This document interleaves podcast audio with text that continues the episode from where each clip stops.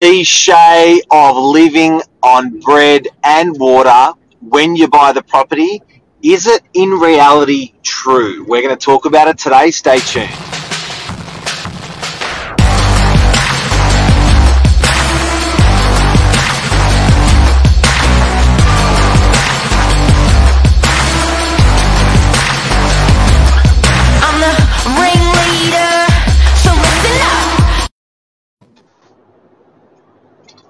Candy.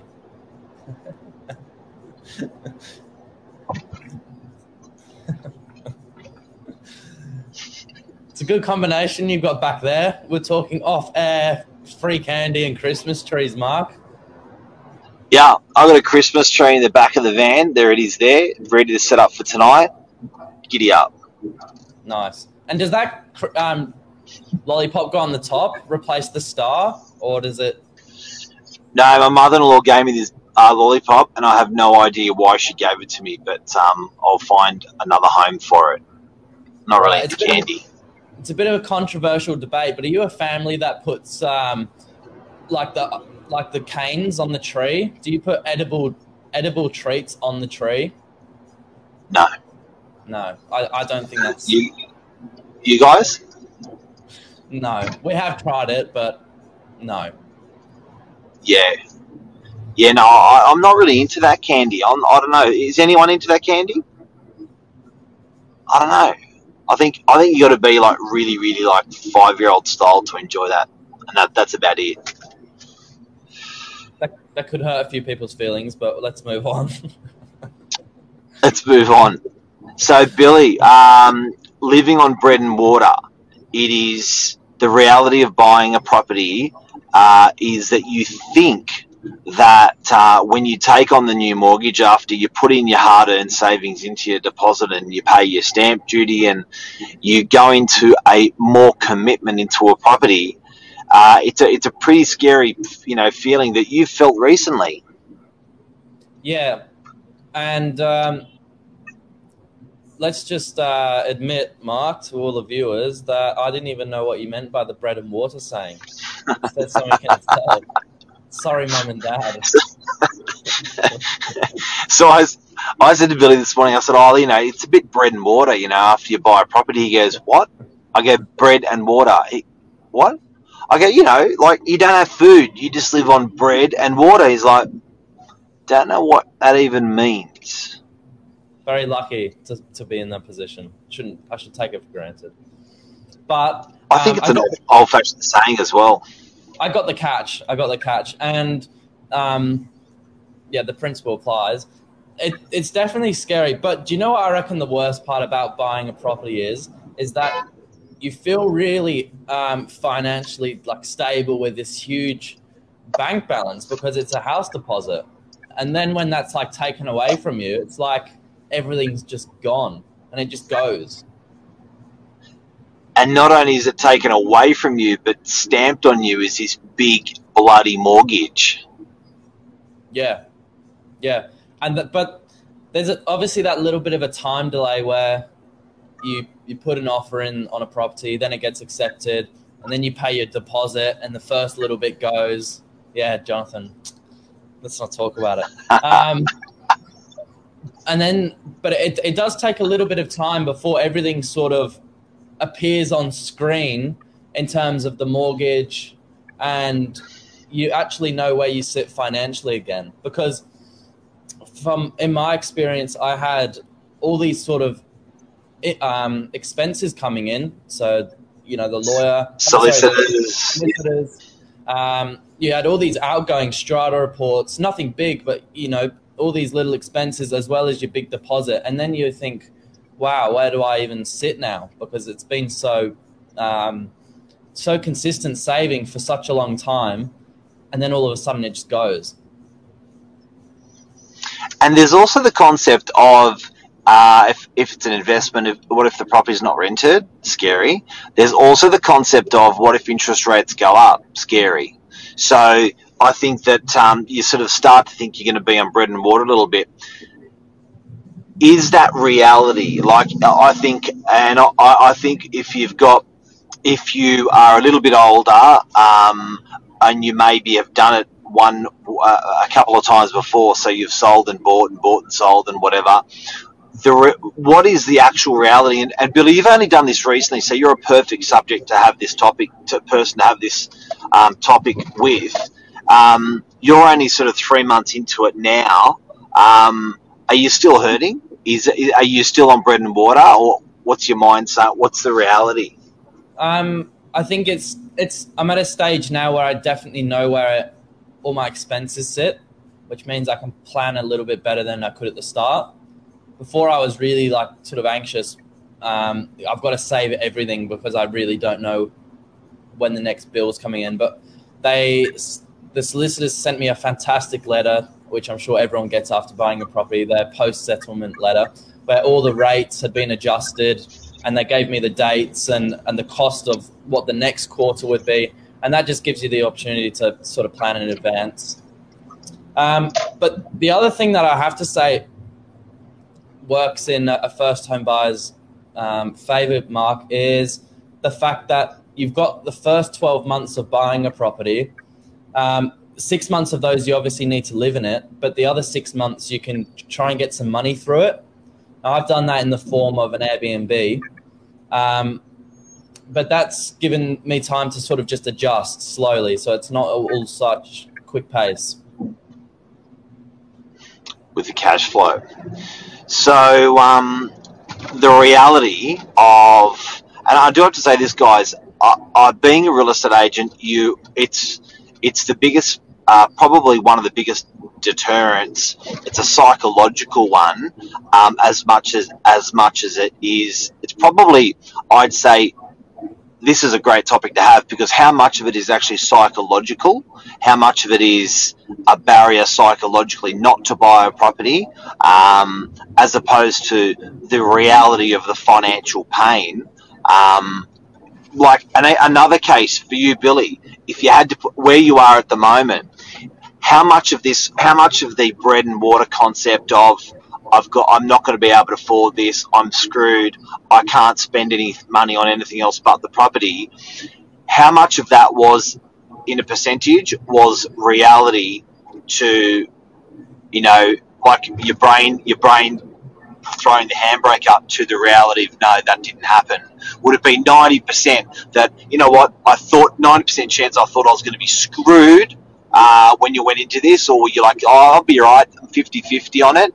To the reality to now when you look at the position now is it is, is it like that was a bunch of yeah. like, that emotion was wasted emotion. Like i'm not putting words in your mouth but where are you on that definitely I, I wouldn't say to anyone it's wasted emotion because that's just the reality of your brain thinking of the worst case scenario all the time. And at the end of the day you want to be prepared for the worst case scenario. There's no point in in hoping for the best because hope isn't reality, right? So I think if you at least prepare yourself for the worst and then it comes slightly better, you always um, you've always got a smile on your face because then it's you're always better off, and it's never quite as bad. But in reality, it hasn't been nearly as bad as I thought it would be. But in saying that, I haven't lived in the property for six months of the first twelve months just just yet and that's a condition of the first home buyer's grant. So I think there's a little bit more pain to be had. I've had the luxury of getting some cash flow through, which is definitely going to help um, help with the overall costs of the first 12 months. But um, it's feasible, and when you when you're going into this, um, whatever property you do end up buying, your broker should be telling you in a ballpark figure whether it's actually feasible or not and you sort of know. I think, you just know. You just know, and and also, um, what Jonathan's saying is um, he calculated into his repayments four percent higher than the actual interest rate. Um, I've got do have to say, guys and girls, that if the bank's going to give you the money, the odds are that you can't afford it. So if you don't want to be, if you don't believe your qualification of can you afford the loan is enough, the banks certainly is the banks will factor in your spending, the banks will factor in your income, the banks will factor in your interest. They also, like Jonathan Creek just said, they also will put a margin on there of three or four percent on top of the current rate to make sure you can still afford it within their within their tables. So I think. Um, guys, if you are stressed about it, just always remember my father in law had a great saying. He used to say this if you owe the banks a hundred thousand, you're in trouble. If you owe the banks a million dollars, they're in trouble. But I think that's They're going to give you the money. I think that's a great point, and I actually never thought about that. These guys are the like kings and queens of assessing risk, and it's their money, so they're not going to get it wrong. No. No. So again, I think you know a lot of this space that we're playing within today is mental space, not financial space. I think it's actually getting over that mental reality of you know will will I have to live on bread and water? Can I really afford it? Do I really deserve it? Should I really do this? I think if, if the bank's going to turn around and say, look, we see you into this, there's a lot of um, regulation these days that APRA's bought. Uh, responsible lending. So I think if a bank's going to responsibly lend to you, you're, there's already there's already a layer of qualification that yes, you can do this. Obviously, you're the one that needs to pay the bills and follow through with it and have that backbone. But I think if the bank's going to come along and say, mate, we're going to do this for you, you should um, get rid of that that anxiety um, of that new mortgage a little bit easier. Yeah, that, I think that's a, a really good point. And I, I um, was very surprised when I got the um, unconditional finance letter saying that I'm going to get the, the full loan exactly what I asked for. And I thought, like, wow, these guys actually believe it as, as much as I do. Yeah, but but Billy, you don't you don't actually know that there was that there was all of those thousands of thoughts before you got that letter that you had to contend with. So you know you probably started thinking about buying a property how long before you actually bought it? Oh, I mean, when it starts as a dream, before you even, I've got the first five percent of your five percent deposit, like next to no money. It's just a, you know, in, down the timeline. I put a, I put a time stamp. I put a time on my, um, on my goal. So I just wanted it before I turned nineteen. Whilst I was eighteen, I wanted to buy a property, and I got it on the last And day. but oh, did you? But that dream, when was that seeded? When did you start saying, "Yep, I'm gonna I'm gonna actually go. I'm gonna I'm gonna go for buying a property"? It would have been two and a half years before when I started earning Okay. good money part time. So that was so guys and girls who are watching. Let's put this into perspective. Um, you yourself, Billy, were you thought about it two and a half years before, um, up until getting that letter from the bank. That's a lot of thoughts of buying a property. There's if you thought about it once a day, that's six hundred thoughts. You know, so I think managing my point is managing that in your brain, and then you finally get that letter from the bank saying, "Yep, we're going to do this for you. We're going to help you." I think um, you just got to stay positive. That's my point, and um, you don't have to live on bread and water. That's a reality of buying a property that you know it ends up you're okay. Yeah, you end it ends up just you just end up putting one foot in front of the other. It's like breathing. Well, the other point you talked about off air, which is another good one, is buying a property is it's so different to, um, you know, buying a share portfolio or something like that, where everyone is backing you.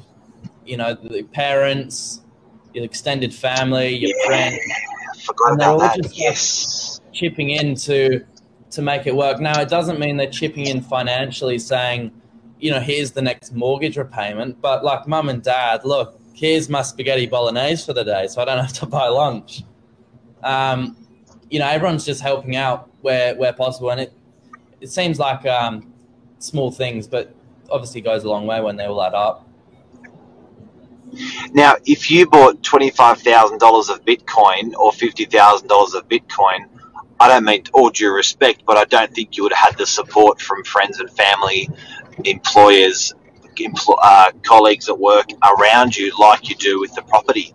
There is something beautiful, uh, and you do have a safety net um, that you're not as much on bread and water um, when it's when you're buying your property because everyone sort of it's a bit of a holistic and not a herbal person, but it's a bit of a whole- like it's a bit of a wholesome thing to do that everyone gathers around and says, "Oh, mate, I'll shout you the drink," or "I'll I'll shout, oh, mum and dad, I'll make you the lunch," or you know, I think everyone. My point is, everyone just hustles and gathers around and helps you a little bit more. yeah, it's it's different. I mean, I can't imagine how that can be compared to any other sort of purchase of the same significant value.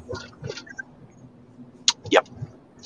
And guys, that is a show. Billy, thank you very, very much. Anything else you want to add? No, thank you, Mark. Pleasure as always. You know, I Bread and to water. It's quite a, it's Eh? quite a lot easier talking about me. Well, you know what? There's a lot to learn as well. I think I think there's um, Jonathan Creek's an expert on videos here, and, and I think your I think your path um, is a path that a lot of people dream about being young. Um, and even if you're older, I think you dream about it for your own kids or for your nephew or for your, you know. So I think a lot of people can resonate and a lot of people can identify with what you felt and what you're going through. So, um, mate, it's easy to talk about, but it's it's also some people are very shy. Most people are shy about talking about it. So it's great that you brought it up. Helps people. Yeah, it's good, and it's as, as much as I didn't know the saying, um, the bread and water saying. You know, I'm definitely not anything special in terms of um, just a normal kid. Been working part time for a long time. You know, right right up until the final years of school, and then full time work straight away. So it's it's um everything like sort of done is normal in terms of you can just anyone else can do it. You know? Worked as a lifeguard at the local pool, so no fancy jobs. No, yeah, it's, you know, it's just normal hard work. That's it. Yep. Have a good. Luke Moroney, Jeff Luby, Jonathan Creek, the guys, thank you so much for watching. And if you need any topics spoken about, you let us know. Um, the modern version of bread and water is Diet Coke and two minute noodles. Sounds like my recent camping trip, Mark.